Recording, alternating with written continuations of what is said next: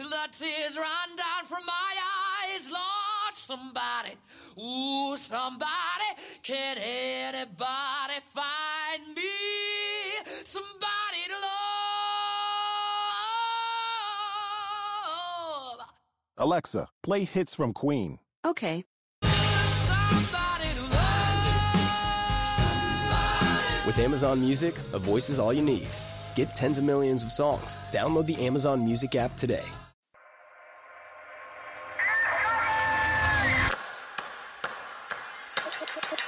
Junkies. What's going on, golf addicts? This is the Tour Junkies podcast. And listen, this is a hilarious interview. Scott Hamilton, many of you may not know Scott Hamilton. He is a instructor and teacher coach on the PGA Tour. Coaches guys like Chris Kirk, Trey Mullinax, Harold Varner, Steven Bowditch, Boo Weekley, and many, many more. Absolutely hilarious guy, fantastic stories. We hear about an, an amazing meltdown on the golf course by Boo Weekley, where he literally gets a golf club stuck in his golf bag. We hear about Scott Hamilton just losing his lid on a junior golfer that he's teaching and instructing, which includes a bag throw out of the bay. This is an amazing, amazing interview. We really appreciate Scott for joining the podcast. It's presented by mybookie.ag. Mybookie.ag is our spot to bet. If you use promo code Tour Junkies, all one word, when you sign up, you get a 100% bonus up to $1,000. If you deposit $900, they give you $900 bonus to play with. It's an incredible website. You can bet on all kind of stuff. NFL, NBA, great golf bets. You can bet on the next Pope. You can bet on Justin Bieber's best man at his wedding. Seriously, you can bet on that. There's all kind of fun stuff to bet on mybookie.ag. They have the best mobile app experience in the biz, or mobile website, shall I say. So we really appreciate MyBookie for helping us out this season. Hope you guys enjoy the podcast with Scott Hamilton. Here you go.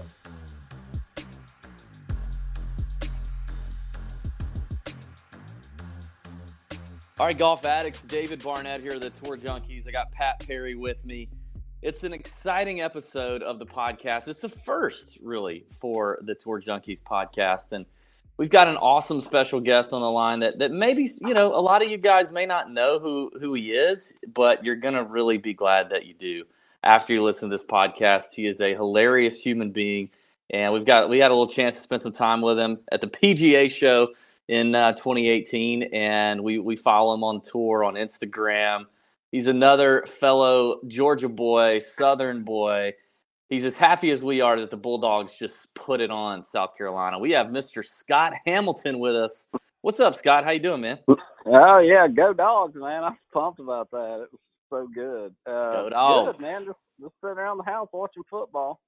That's right, man. That's that's that's what's up. That's it's this Got- time I of got year. the Clemson game on mute right here. So that Trevor Lawrence kid's from Cartersville, Georgia, the kid that is one of their quarterbacks. I'm watching all that action. So Yeah. Well, Yeah. You, you mentioned Cartersville. I know you're based out of Cartersville, Georgia. You got the uh, you got the Scott Hamilton Golf Academy there. Why don't you tell our listeners just a little bit about like uh, just a little background about about Scott Hamilton? Yeah, I I started as the club pro here in '93. At you know this little kind of private club in North Georgia, and you know I I obviously I was like 20, 27 or eight years old when I got the job, and literally had no idea what I was doing, but you know faked it until I could figure it out. And uh, you know, kind of part of my job, you know, I own the, it was old school job. I owned the shop and a little bit of the carts, and you know, they paid me a little base pay, but teaching was important for me just because to offset my bills and to make some extra money because you know the job wasn't some athletic club job or anything. You know, I was trying to keep the power on, so I just got teaching a lot, and I built a teaching building. I think in '95 or six. After I'd been there a couple years, and you know, I just kind of honed my craft giving fifteen, eighteen hundred dollars, eighteen hundred lessons a year to the members, and then you know I got teaching the better local juniors, and I had one of the first indoor hit outdoor facilities with six cameras in the area, and it just kind of grew from there. You know, I mean, it, I never really got in the golf business. Think I'd be some guy that taught guys on the PGA Tour and traveled around. I mean, I grew up, you know, a little small town and never traveled much, so it's never really crossed my mind that's where I'd end up, but it's kind of at 53. That's what I do every week. Travel about 35 weeks a year on the PGA Tour. and teach, you know, I teach. I always have at least seven players, sometimes up to ten. You know.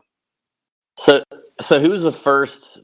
Who was the first big player that you got that kind of got you out into that into the PGA well, Tour?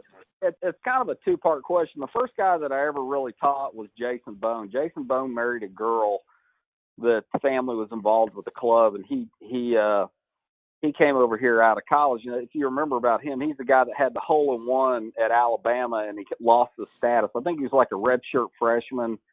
He was going to Oh, play yeah. golf his sophomore sophomore year. I think this is the story. He made a hole in one, won a million bucks, and his option was to take the money or to uh, not take the money and play college golf. So obviously, he took the money, and it allowed him, you know, to play professional golf when he got out of college. But he moved over here right out of college, and I started teaching him, and I helped him through, you know, the mini tour, Canadian tour, web tour, PJ tour, and and he's the first guy they ever got. But he's not really anybody that kind of.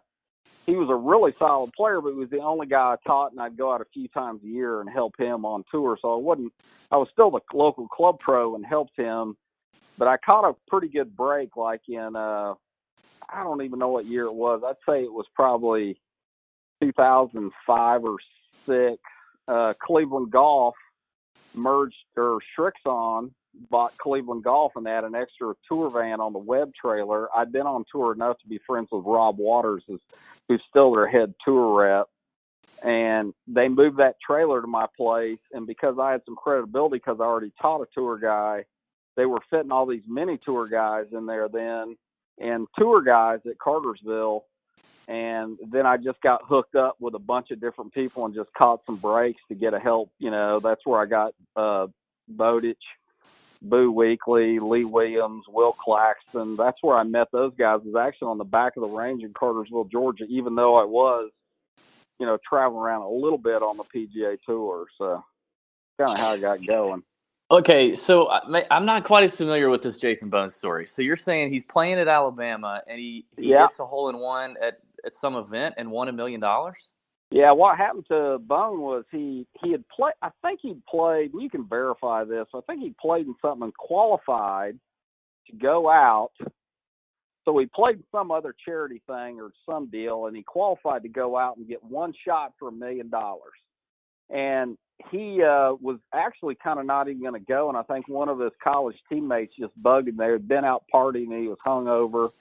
So he gets up and he goes out there and he hits one shot with like an eight iron and it goes in What? and he makes a million bucks. Yeah, you you can Google it. It watches him dancing around and and that was and he won a million dollars. So is I, I don't think I think now they've made like a Jason Bohn rule or something, but his option was take the million bucks or or uh or play college golf. So he obviously wanted to play professional golf. So he's like his own sponsor. you know? what?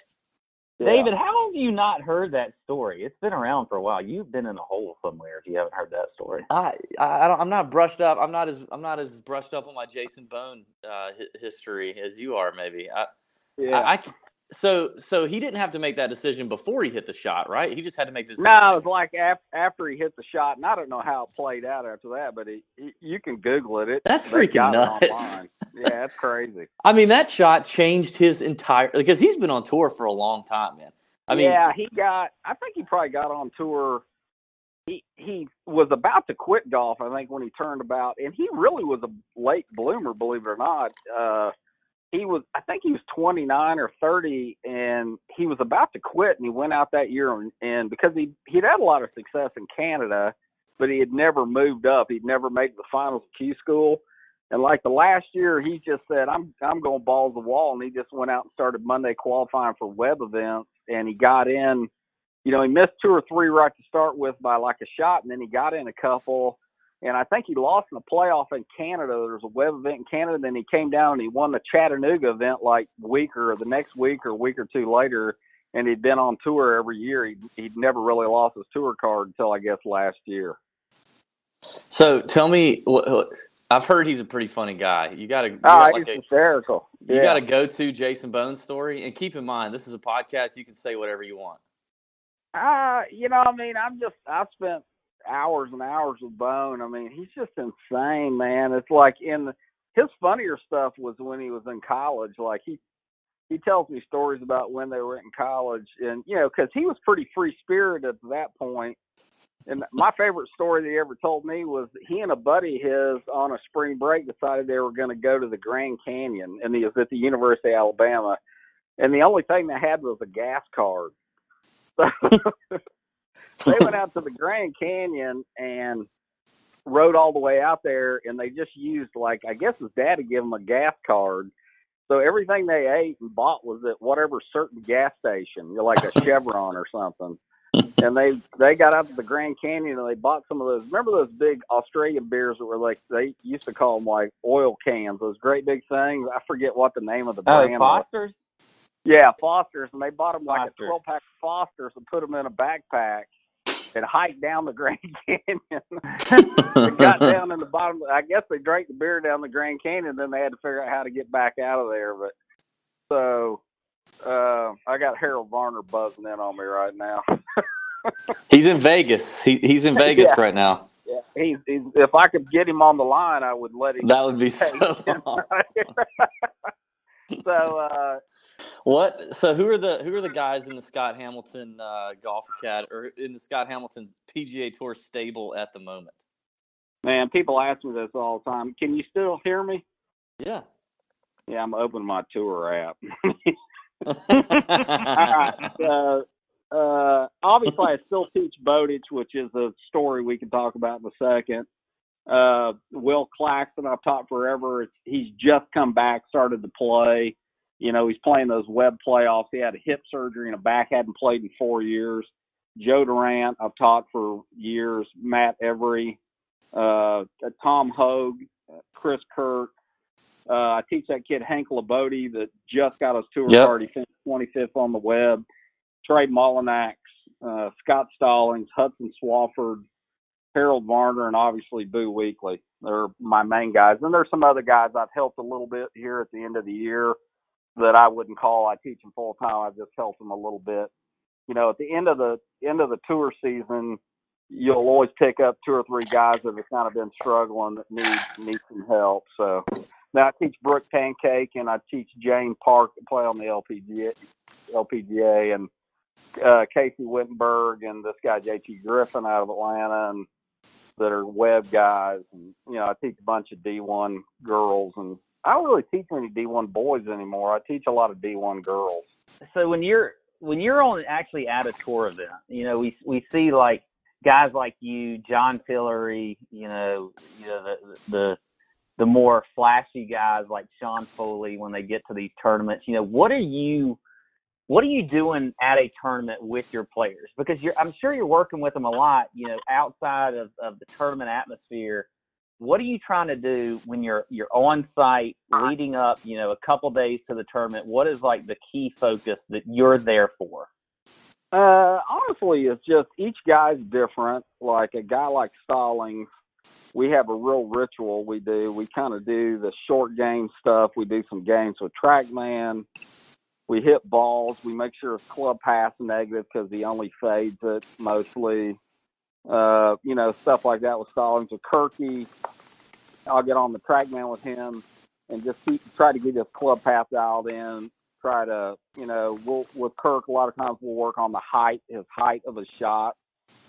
I mean, it's just different with each single guy. To be honest with you, there's not a lot of full throttle guys that have been out there doing it a long time, like me or Tillery or Foley or or you know Blackburn or there. And the truth of it is, there's only five or six of us that are out there all the time. There's not that many. There's a there's a lot of players that have their teacher from home, kind of like I was with Jason Bohn, that might show up a little bit, but there's only maybe there's seven of us that are out there on a constant basis that you know see each other, hang out on the range, that travel, you know, the the 20 plus weeks a year.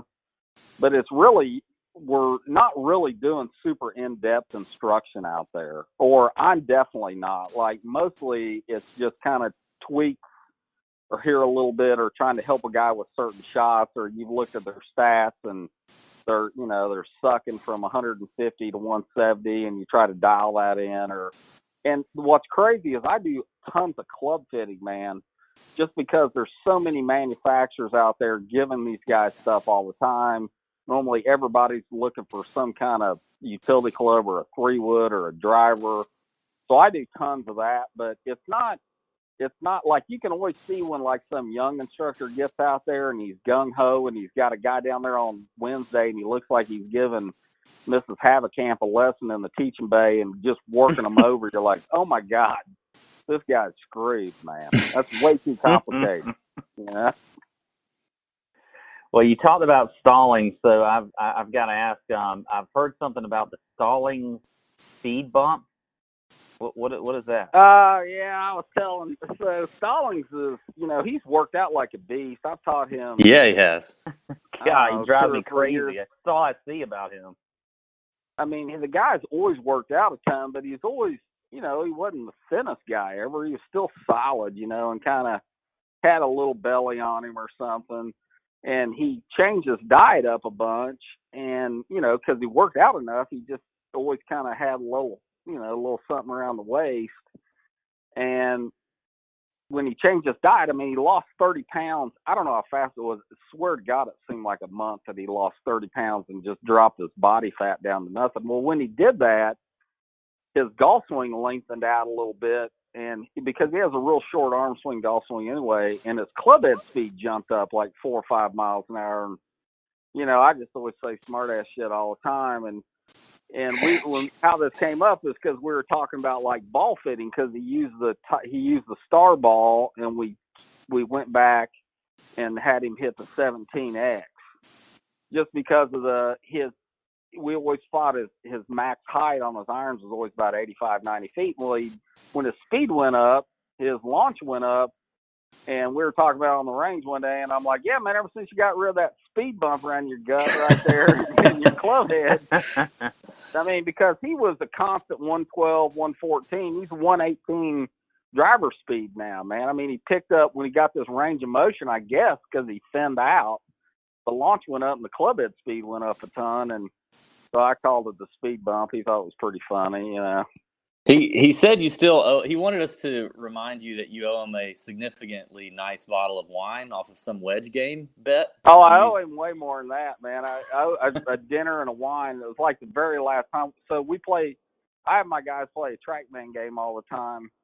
That's seven shots, and they hit a 50, 55, 60, 65, 70, 75, and 80. And what I do is I add up the difference. Like if they hit at 50, if it's supposed to be 50 and they hit at 52, that's two. Yeah. Well, you know, the the average for these guys is about 12. If you throw like a college kid on there, they'll 25, you know. So they're averaging literally less. They're, honestly, their average for the tour guys is about 15. So they average about 2 yards missed carry distance on each shot. Well, he he did it one time and he did like and I don't even remember what it was. It was like 10 or 9 or something.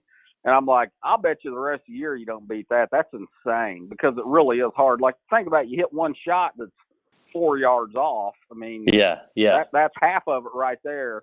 And Yeah. like the last time of the year, he scored like eight something. And, you know, the bet was when we got to Napa that I'd buy him, we'd go out to dinner, whatever you wanted, and I'd pay for the wine. you know, I was thinking three or four hundred bucks, you know. So, yeah, I haven't paid him yet. well, well, you, you talk about the difference in, in the wedge game there. Like, what what do you think the biggest difference is in coaching, um, like a scratch amateur out of Cartersville and a pro? Yeah. What, what what are the biggest differences?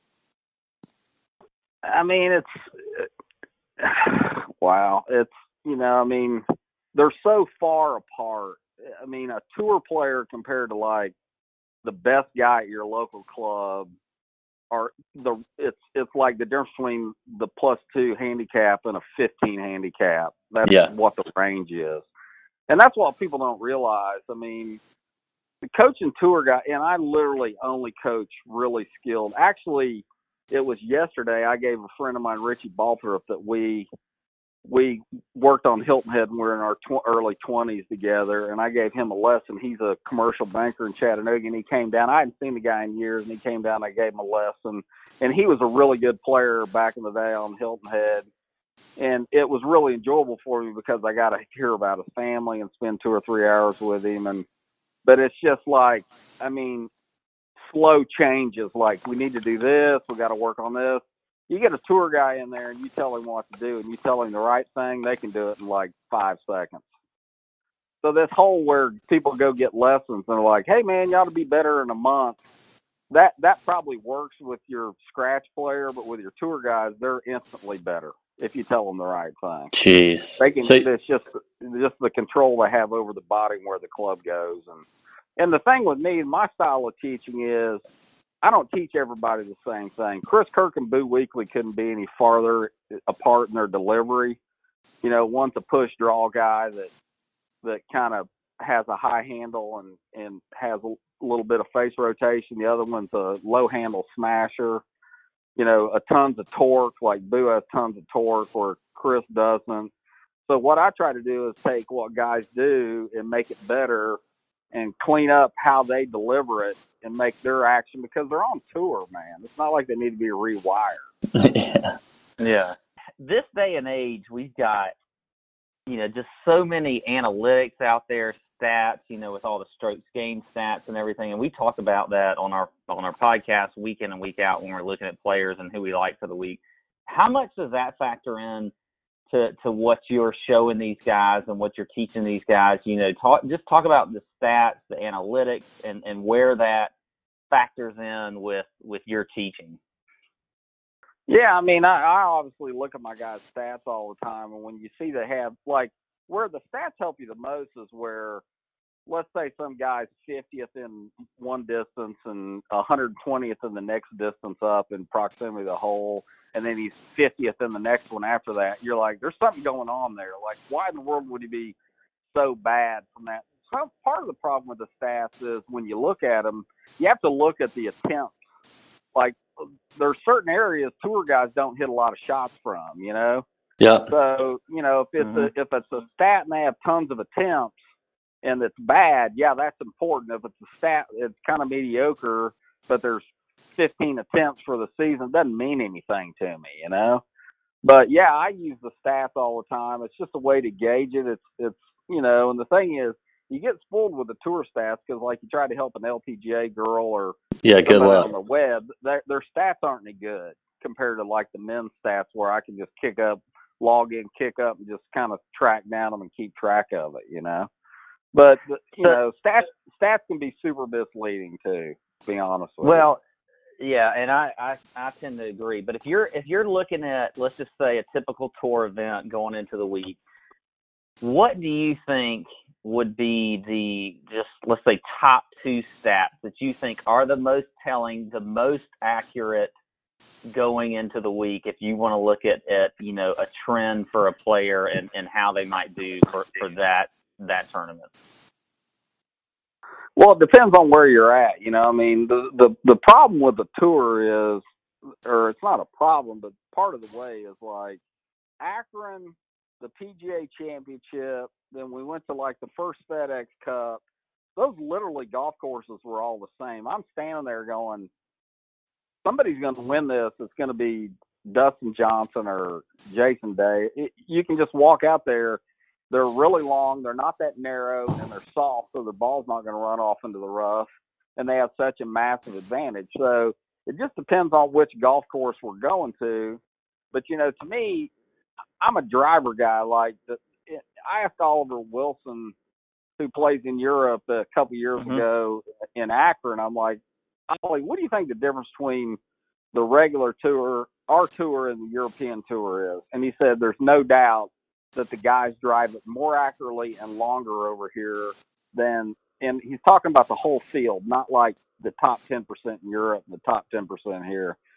He's like the the guys just drive the ball so well over here and you literally can't play over here if you're not a super accurate, fairly long driver of the ball. Like and I always tell people like a guy like Trey Mullinax or a Hudson Swafford, those guys can come out on tour because they both are long and they're both accurate with their driver.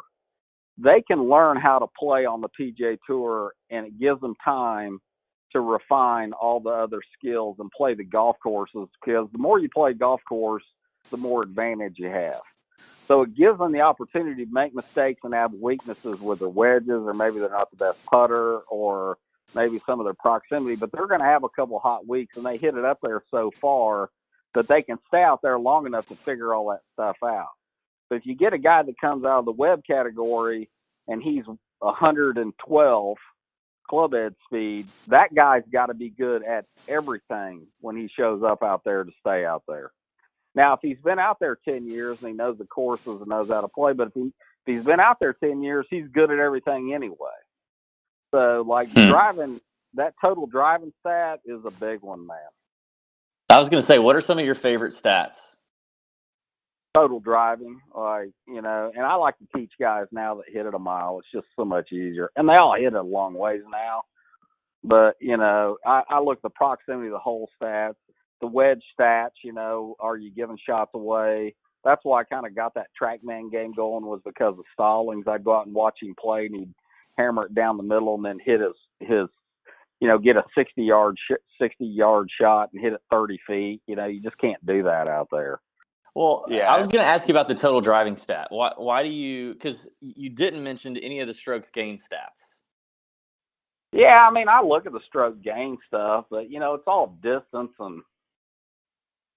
I mean, I think that that's a good stat. It's just kind of flawed. Like, you know, I mean, you'll see see guys putt really well, and they're, you know, I don't know. Like, it's obvious when a guy wins a tournament because he putts good. Like, whenever the Malnati kid won down in in uh, Mississippi, I think it was Yeah. Jackson, Mississippi, and he was like plus twelve strokes gained. I mean, it screams at you, but I mean, like a guy like Boo Weekley, he can be if he if he's negative point something something nothing putting, he can still win the golf tournament really easy because he's a ball striker, you know. Yeah. And Yeah. then the PGA Tour is so much more of a ball striker tour than the Web Tour. That you know, one of the biggest flaws for the Web is just the quality of course. They they don't honestly send the best 25 guys up there normally. A guy, perfect example is like a guy like Will Claxton. He's a ball striker, kind of an okay putter at best, and he was an okay wedge player. He never did hardly anything on the Web Tour but his first year out on the PJ Tour, he was ninth in total ball striking. Kept his card easy because even par is such a better score on the PJ Tour than it is on the Web Tour. You know, where Yeah. the cuts, like in Springfield, I had Will Collins Monday into Springfield this year, shot five under and missed the cut. And and different stats mean different things to different people. Like I had uh, a couple years ago uh, was Zach Blair, who a guy, one of the guys that was helping him, a trainer or something, was like, "What can we do to get Zach Blair to hit it farther?" I wouldn't teach him. He just asked me, you know, over in the corner, sitting by the putting green in the shade. He's like, "What can we do to make Zach Blair hit it farther?" And I'm like, "Is that important for him?" He goes, "Yeah, he needs to hit it farther." So I go and pull his stats up and start looking at him, and he was like ninth in driving accuracy. Now he's about last in distance, which all the top, normally all the most accurate guys, except a guy like I think it's Stinson is way up there for driving accuracy, but he hits three woods. He doesn't Yeah. hit drivers. Yeah, you know? he hits her. Yeah. So it's kind of that's kind of a flawed accuracy stat. So I look at his stats and he's like last in distance or around the bottom, but he's like ninth or something in accuracy. Well, but also then I jumped down there and looked at his his wedge stats. It, they were terrible. They're like 130, 140, something like that. And that's not terrible. It's just for him, a guy that's that accurate and that drives at that distance if like I'm teaching him, we're going to go hammer those proximities out from 150 in and dial him in there because you know the guy almost kept his tour card doing that. He was just he just needed to pick up a shot or two with his wedges, and he's kept his card for the year. You know, so like going and grabbing that guy and trying to make him longer, I'm not doing him a favor. You know, I'm doing him a favor if I dial his wedges. If he's top 20 in all those wedge categories, he's he that's the best thing he can do for himself. You know. Easier to get that improved than it is teach him more speed and get him more distance. Yeah, and I mean, I've we've done, I've done the thing where we tried to give guys speed before and get them out of sequence, and you know, take some cut guy and try to make him a push draw guy to pick some, try to get him hit up on it instead of hitting down or level on it, you know, to get him some carry, and and the next thing you jack their whole golf swing up, you know. So, what But are your I've thoughts? What are your what do you how do you handle a guy with a huge ego? Like, how do you coach somebody? Have have you ever had to do that? Nah, I never really had, man. I'm so particular who I teach, and Yeah. I- I'm so straight up, you know. And I've done this so long. I'm, I, you know, I mean, I only teach people I enjoy to be around. I mean, literally, I love Southerners and Australians, guys. Uh, you know, I mean, I, I teach Tom Hoge. You know, he lives in Dallas. He's from North Dakota, but that guy's some kind of piece of work, man. He is. I was how I describe Hoge is, and he's had a really good year this year, and he is really fun to be with. But like, I always call him a straight shot with a complaint. Like when we're on the range, he'll hit it out there, and it's dead straight, and he's complaining about it. So he's, he's unbelievable, man. That guy's a riot. We like Hoagie. We we we've got. I think it's his brother or some.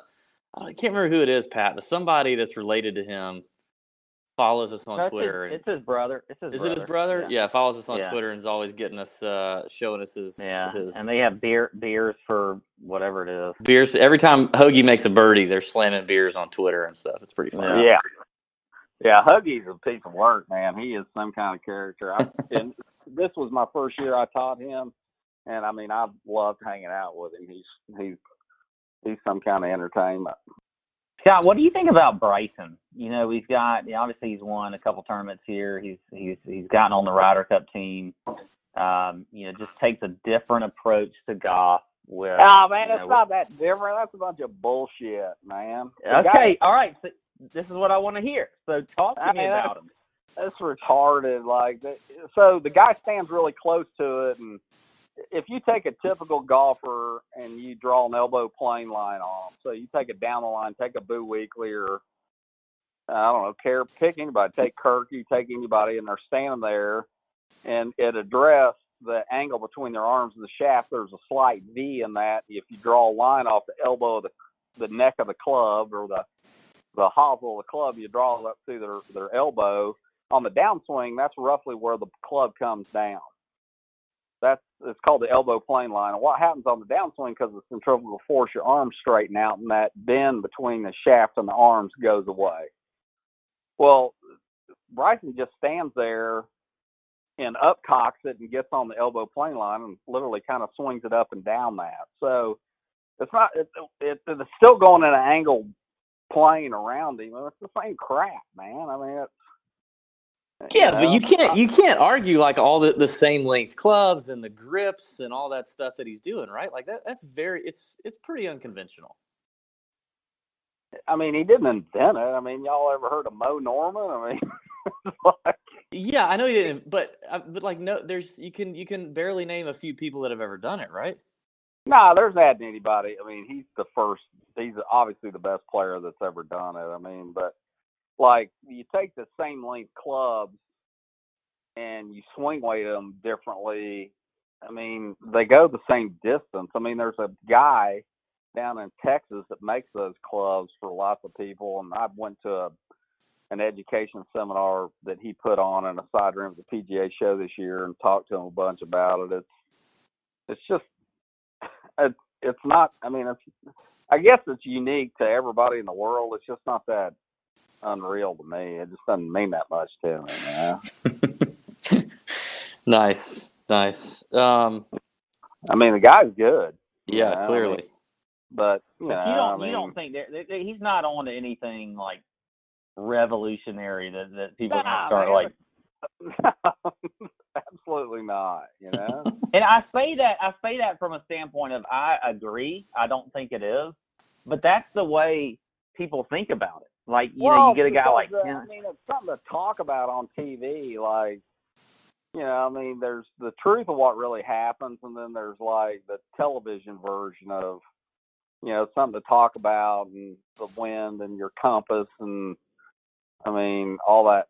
You know, I mean, I I was at the White House last year doing a thing with a bunch of players, and he was there, and he's a super nice guy. Like I talked to him a bunch, and we had this lengthy conversation. He is telling me he did all this testing about, you know, hitting hitting it hard as he could, and that it wasn't as accurate. And you know, I mean, I listened to for ten minutes. It's me and Charles Howell sitting there, and and at the end of it, I'm just like, so you're telling me if you swing at it as hard as you possibly can, it doesn't go as straight? And that's the gist of it, you know. I'm like, I get it, you know. Uh, dude, Charles Howell, what a what an all star that guy is. He's been on our Yeah. podcast. He's a great yeah, he's, person. he's a great guy. I taught him last year. That was fun. Yeah, he's a great player. I think. I might have been too boring for him, but but I absolutely enjoyed my time with him. I love his wife, man. She's a piece of work. dude, for dude, for for you to be too boring for somebody, that that I don't know. Well, it's just in the how technical I teach, you know, and uh huh. uh, he gets the handle way down in there. And I didn't, you know, with me, I didn't want to do anything with it because it, it, I just kind of wanted to work around it. And I think he wanted to change that. And, you know, and that's, that's the way my job goes. Like you'll teach guys for, you know, you, you might teach them two years or four years. Or, I mean, if I went down the list of all the guys I've taught since I've been on tour, uh, you know, it's massive and it's, and I never burn a bridge with a guy just because it's they're professional golfers and every golfer's trying to. It's not it's not a knock on me. They're trying to do what they can to be better at at the game. You know, Yeah. they, every golfer out there wants to be better, and if they feel like, hey, I, maybe this guy can make me better, they're going to go do it. You know, the hardest thing is for a guy like a Tiger when he was the best in the world to just keep doing what he does because it bores him. You know. Yeah. Scott, if you're thinking about the like be, being out on tour, just just day to day, week to week, what is the like the go to funniest story you can think of from from being out at, at events on tour with one of your I mean, I guys, or maybe Some not of the even best I can't can't tell, but yeah. Gi- I Give me mean, I one got- you can tell. I mean, so probably one of the funniest things I've ever seen on tour is Hope you guys are enjoying the podcast with Scott Hamilton. Before we get to the answer of this next awesome question and great story, when it comes to comfort on the golf course, there's regular underwear, then there's Tommy John. And guess what? Tommy John doesn't give an F. They give three Fs fabric, fit, and function. Take it from me, Tommy John has sent me and Pat some fantastic underwear, okay? It feels great. They have the no wedgie guarantee. It's comfortable, stay put waistbands. So no matter what's happening there around that spare tire area, you still got your waistband doing what it's supposed to do. Very soft, very light, moisture wicking, breathable for the old ball sack there that you need. There's no bunching, no riding up, and it must be why Golf Digest rated Tommy John the best underwear in golf for two years in a row. So if you're playing real golf, rock some Tommy John. And guess what? If you're not and you're listening to this, then when you're listening to a golf podcast, you should probably wear some Tommy John. All right, so hurry to TommyJohn.com slash tour junkies for 20% off your first order. So TommyJohn.com slash tour junkies for 20% off your first order. TommyJohn.com slash tour junkies. All right, so hit that up. We really appreciate Tommy John for helping us out, sending us some free undies. That that stuff's killer. I'm telling you guys, they're really, really good. Seriously. Like we wouldn't we wouldn't be rocking it on the show if they weren't. All right, back to Scott Hamilton. Let's go. we're they used to play this tour event at CordeValle, I think was the name of it in California. And as Boo and Baldo were playing Kisner and Brown in a match on a practice round. And Boo hits it so straight that when he hits it offline a little bit, he just absolutely loses his mind. I mean, loses his mind. Like, I, I, it's hard to explain how good the guy actually hits it, and when it's not just perfect, he's just not happy. So, I don't know. I don't even remember how the match stood, but they're playing long, and I can see Boo's just simmering. Like his his it's not going how he wants it to go, man. So they're over on this par five, I think it was on the on the back nine that made the turn or something, and Boo uh, hits this wedge shot into this green. It hits the green. It's probably 25 feet from the hole left. He can't stand to hit those left pulls like that. And he, and you know, we're everybody's kind of standing out in the fairway, spread out, and he, he's this is the boiling point for him. So he, he takes this wedge and he sticks it in the side of his golf bag, and it gets stuck in there. the caddy kind of backs up and is like, "Oh my god!" So this is how strong Boo is. So the wedge won't come out of the bag. So Boo's got this bag on the end of the wedge over his head. I mean, so the the wedge is stuck in the bag, and he's helicoptering this thing around over the top of his head, and the clubs are going out around him in a 360 pattern, like they're just, and we're all just standing there like kids out there. We're all just like, "Oh my god! Like this is the greatest thing we've ever seen." and he's like, uh, it, finally, it's over with. Like his his tirade's over with. He just gets in the bag and gets like his keys out and just walks off and goes in. so then he, you know, so he goes up and and I didn't see him because I'm still out working, but like I think Baldo told me, Baldo goes in there and checks on. Well, he's sitting up there in the in the bar, like you got like by the time they get there's three or four holes to play. There's like five empty beer bottles sitting around him at the table. he just takes off, and this is I think this was on a Tuesday, and he never came back out to the golf course until the tournament started, and I think he I think he top ten that week. I don't know what he but I mean it's just just crazy crap like that. I mean, I got tons of booth stories, man. That guy's a legend, you know. But one of my mm-hmm. favorite booth stories is he shot like 62 in the last round in Tampa four four or five years ago, and so he played an hour early before the finishers, and I, I think Streelman maybe ended up winning the tournament, and like birdied one of the last holes to beat him like 17 or something.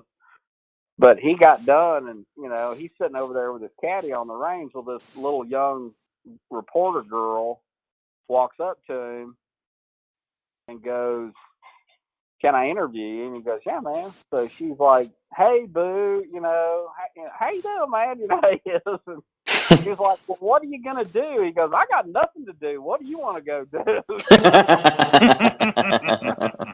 I mean, he just stalled her out like she didn't know what to say. he goes, "I got an hour, man. What do you want to do?" That's great. All right. Well, you- well, you know, you know, we love some Baldo. So, Oh, and he's he's the best. he, he he's been on the yeah. He's he's uh he's great. We love the guy. We got to hear some Baldo stories. You know, any any any good uh any good stories you got for us there? I mean, I taught Baldo like Baldo was struggling a bunch back in. I think I started teaching him in '08 or something like that, and he got. I mean, the guy, the gu- and the guy is going to be back playing golf. Like he's a stud. We'll we're going to work this deal out for him. I guarantee it. You know, he just kind of Mhm. played hit and miss this year. We're going to get that stuff fixed. But uh so Baldo's. I mean, he's just, just he's as typical Australian as you can get, man. Like that dry sense of humor and just says funny stuff and witty as hell. And so Baldo's playing. So this is like one of the first years I've taught him. So he's played the web. So he went over in the winter and he played. They used to have this kind of pro am series in Australia where there were a lot of events to play, like town after town. And he won. They're they're pretty big over there they're not as big as like obviously the Australian Masters and they're open and all that, but it's like the next kind of tier events down. They're they're decent events, you know. They're more like a web event. Yeah. So he's over there and he's playing. I don't even remember where it was, but he's got like an eight shot lead on going into the tournament to the final round. And I'm at the club working. This is, uh, and I remember I'm walking from the cart barn to the pro shop, and my phone rings. And I look down at my phone, and this is like the night before the final round. And in time change wise, I look down at my phone, and it's Baldo calling me. I'm like, man, I think it's about three in the morning over there in Australia. so I answer the phone. I'm like, hey man, what are you doing? He's he's doing pretty good when he gets on the phone me. I'm like, Baldo, man, what are you doing? He goes, uh, he goes, I'm just out walking home from the bar. I'm like, what time is it over there? And he tells me it's like 3:30 a.m. I'm like, what are you doing, man? You got like an eight shot lead in this tournament. He goes, man, bro. He goes, I, I couldn't even fuck that up, bud. and he didn't. He won. I, I think he won by eight or six or something. He buttoned Beat it up. out of the next day, but I mean, just so that guy's such a classic. He and that guy, honestly, there's been even though Jason Bohn was my first guy, there's uh, Steven has been the most important guy in my career. Like with because when he got his tour card in ten, I was with him at his at the Web Championship, and I think it was over in Charleston, and and uh, he kind of set up how I got paid and what I should do, and you know, I mean, the guy's just been, he's always super promoted me. He's talked about me a lot when he was, you know, playing really well. He, he's promoted me with other players to go get guys for me to help. I mean, he's just, he's, I mean, and he's like a family member to Lisa and I. I mean, he stayed at our house, you know, 100 nights plus over the years. And, you know, I mean, I'm so attached to him. So, yeah, he's a good dude for sure. We, uh, we can't wait to see see him back out there and doing his thing. He's um, you can tell uh, b- behind the behind the dry sense of humor and, and Aussie wit, you can tell he's just a really good human, you know. Um, yeah, and you, you can't help but pull for the guy. Yeah, he's. I mean, he's a top notch human man. I love that guy. What um speaking of okay, you, you said this and it kind of made me think about it. Like how how how do guys like you get paid? How does that work on the PGA Tour with a player? Uh, I mean, the way I get paid is the guys pay me a retainer, like a that pay, kind of pays my expenses. I have like a quarterly retainer, which isn't that much, you know, and then they pay me a percentage uh, of their of their earnings for the year, and th- it, that averages between normally three and five percent, you know. Okay. Yeah. And I'm I'm kind of I go more of a retainer in the low end of the percentage is how I do it, but you know, it's a it's a great job, especially if you have a bunch of guys and they're playing good. You know, I mean, it's way better than running the member guest making eighty five grand. You know? yeah. So, what about um, what what would you do if Tiger ever asked you to coach him? Uh, man, I mean, who wouldn't want to teach Tiger? Sure. But like, my gig is so good, nobody really knows who I am unless you're a straight golf nerd Yeah. and I'm a corner stander. Like that whole, you know, everybody criticize you, and you Yeah. know, I don't need Chamblee telling everybody what a dumbass I am. You know, I mean, it's just. And the thing about like, and obviously Tiger's doing the right thing for himself right now because he's playing really well and kind of freed it up. And I mean, I think I could have definitely helped him, you know, and I'm sure every instructor you'd talk to would tell you that because, you know, you got to have some kind of ego to do this crap. But I mean, the worst thing in the world is to catch somebody on the back end of their career and then they want to compare you to Butch when he was a young Yeah. guy. Yeah. There's, it's a no win situation, you know. Yeah. It's like when Como started teaching him, and I'm buddies with Como. I'm like, man, that's a tough one there, Chris. You know, I mean, you're you're not getting the the 20 year old Tiger, you're getting the 35 year old Tiger. You know, that's had a bunch of injuries and beat up. You know, But can you really say no to him? You know, like could you? I mean, that's a game changer for you Yeah. if you do it. I mean, he put he's put Como, he put Foley on the map. They're more household names now than you know. I mean, and obviously Sean teaches Justin Rose, who's a stud. You know, Yeah. but you know, and a lot of that, how well you're known, is how much that's that you want to be known. It's nothing. You know, I do some Instagram stuff just because I think it's fun and interesting. That's about all the kind of self promotion business I do. It's just not my gig, you know. Yeah. Which, Which by my the way, I, wife talks to me about that every once in a while, you know. I, by the way, I've noticed. Uh, uh, I've noticed that the Instagram game's gotten better here lately. I'm, I'm enjoying Yeah, enjoying watching I, that. well, I enjoy it, and I like to see the comments that people say, and you know, I kind of think that you know, since I'm the age I am, the way the golf instruction is going, it's going to go to more online lesson stuff, and I kind of, my kind of thought is if I get going pretty good on this, and th- two or three years down the road, I want to quit, maybe I'll have enough followers I could, you know, do some posts and do some online lessons where I could knock out four or five of them a day and hang out with my wife at the house, you know. Yeah. So, by the way, on Instagram, that's Scott Hamilton Golf at Scott Hamilton Golf for you guys on Instagram. Yeah. All right, it's a good it's a, it's a good follow. Pat, you had a question that that Stallings wanted us to ask him about. Well, yeah, because you know I know he's you know we're talking about pros here and all that, but look, it's not like that's all you teach, Scott. So you you got to have some juniors out there. And you know what? In today's day and age, this this millennium age, I'm sure there's some just absolute jerks. But so I want to hear, you know, who is uh, you know, tell me about giving a lesson to a kid that was just being a jerk to you. Just just just Uh, yeah. yeah, I mean, I, I mean, it's just what I am. Like I, so this has been years and years ago, but I was still, I could kind of teach. I was, my book was full all the time, and I mean, I'm charging like eighty bucks an hour back then, maybe. And I was teaching this kid out of Atlanta. And th- the thing is, I live up in North Georgia, and I love the chicken farmer's kid from Calhoun. and like a lot of times, I didn't dig the private school kid from Buckhead. You know what I mean? So it's it's like August and it's a Saturday or Sunday, and I'm booked all day long, and I've got it's a hundred, and I'm sure I'm hungover. You know, so I'm sitting in the hot box and they're giving this lesson to this kid, and I knew I was in trouble when the kid walked up. Like one of the first lessons, and he walks up and he's got it was back when the remember when Adidas had those pants that like your cat they thought your calf sweat, so they had those little vents in the back. So yeah. he had those Adidas pants on, and he had had a white belt. You know, he had the golf shirt, but and he had the you know the Adidas golf shirt with the three stripes on. He had his hat on, and he had his Oakleys on backwards. Probably never put them on his face.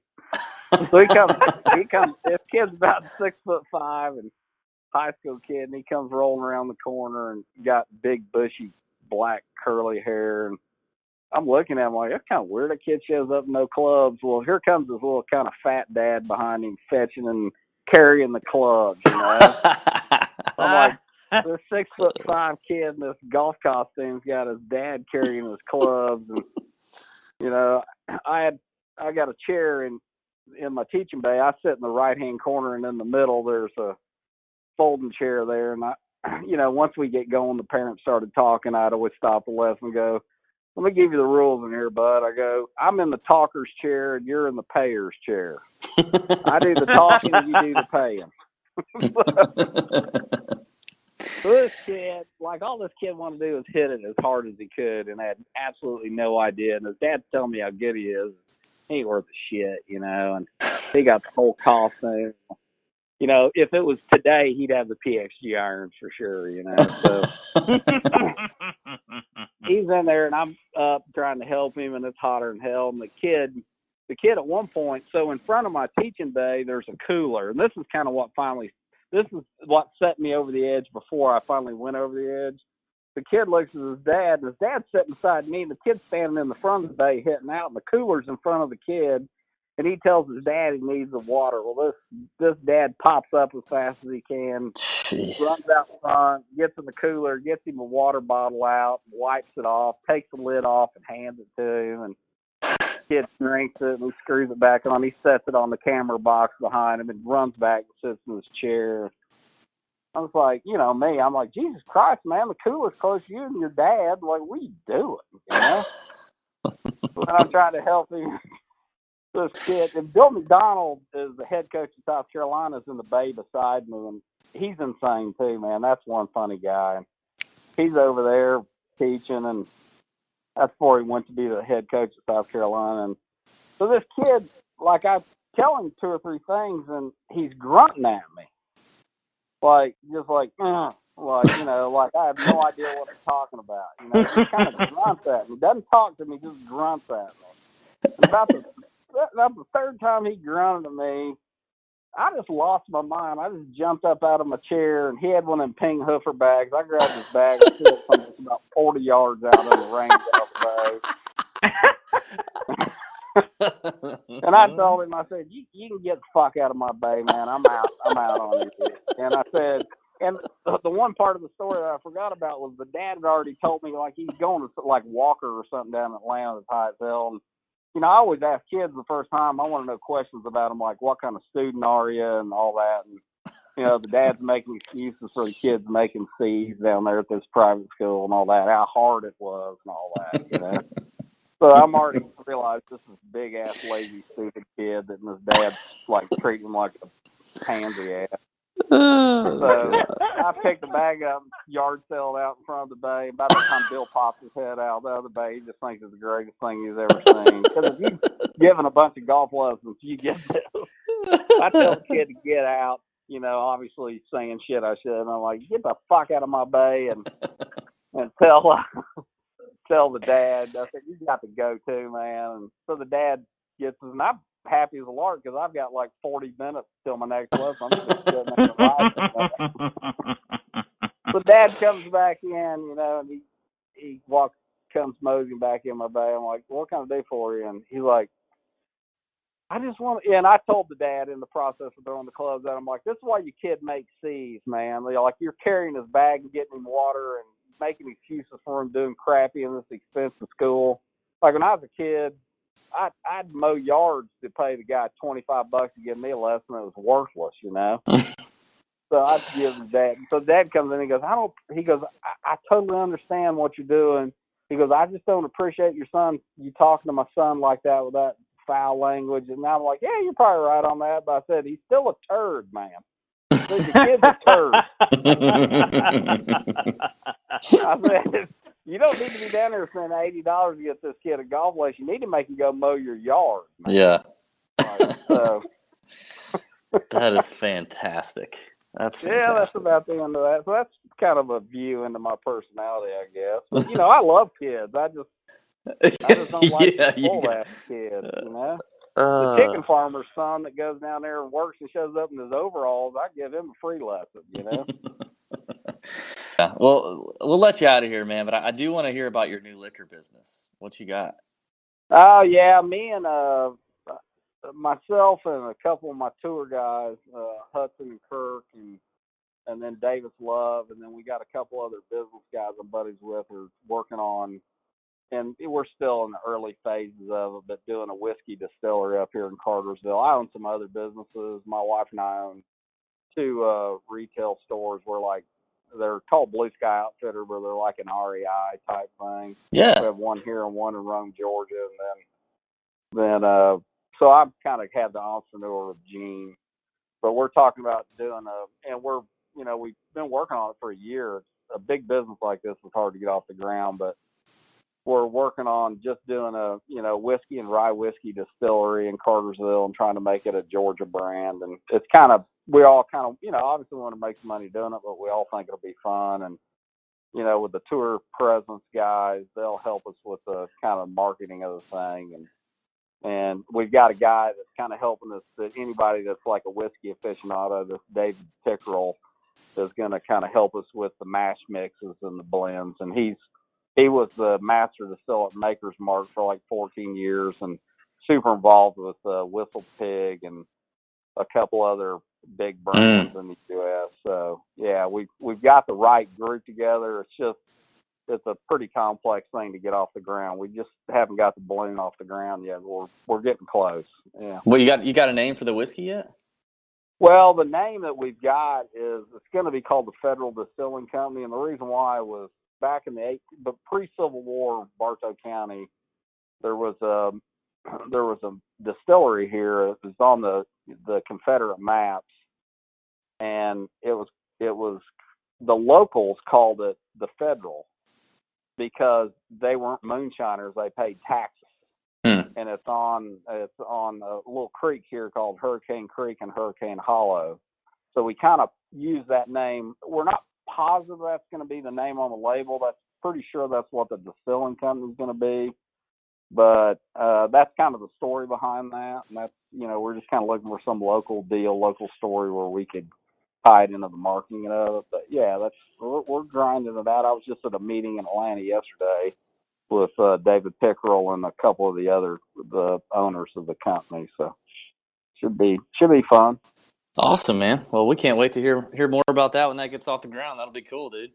We Yeah. uh, love catching up with you. Appreciate your time, man. Um, I, I know I would love to have you on again, and, and we get some more stories. And um, congrats on such a good year, man. You're, you're your guys have done really well. You've got a good stable of young players too, mixed in there with like Mullinax and HV3 and those guys. And um, man, we're we're just glad to know you and enjoy talking to you again, and hope to hope to see you and hang out here one of these days too. All right, man. Loved it. Thanks for the time, dude. Point out the colors of you, I see them too, and boy, I like them. I like them, I like them. We way too fly to partake in all this hate. We out here vibing, we vibing, we vibing. Alexa, play Ariana Grande. Okay.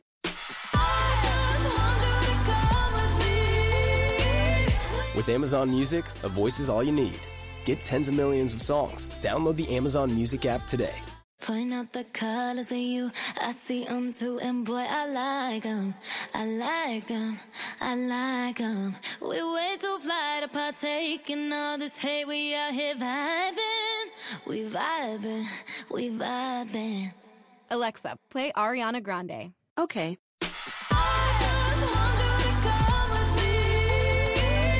With Amazon Music, a voice is all you need. Get tens of millions of songs. Download the Amazon Music app today.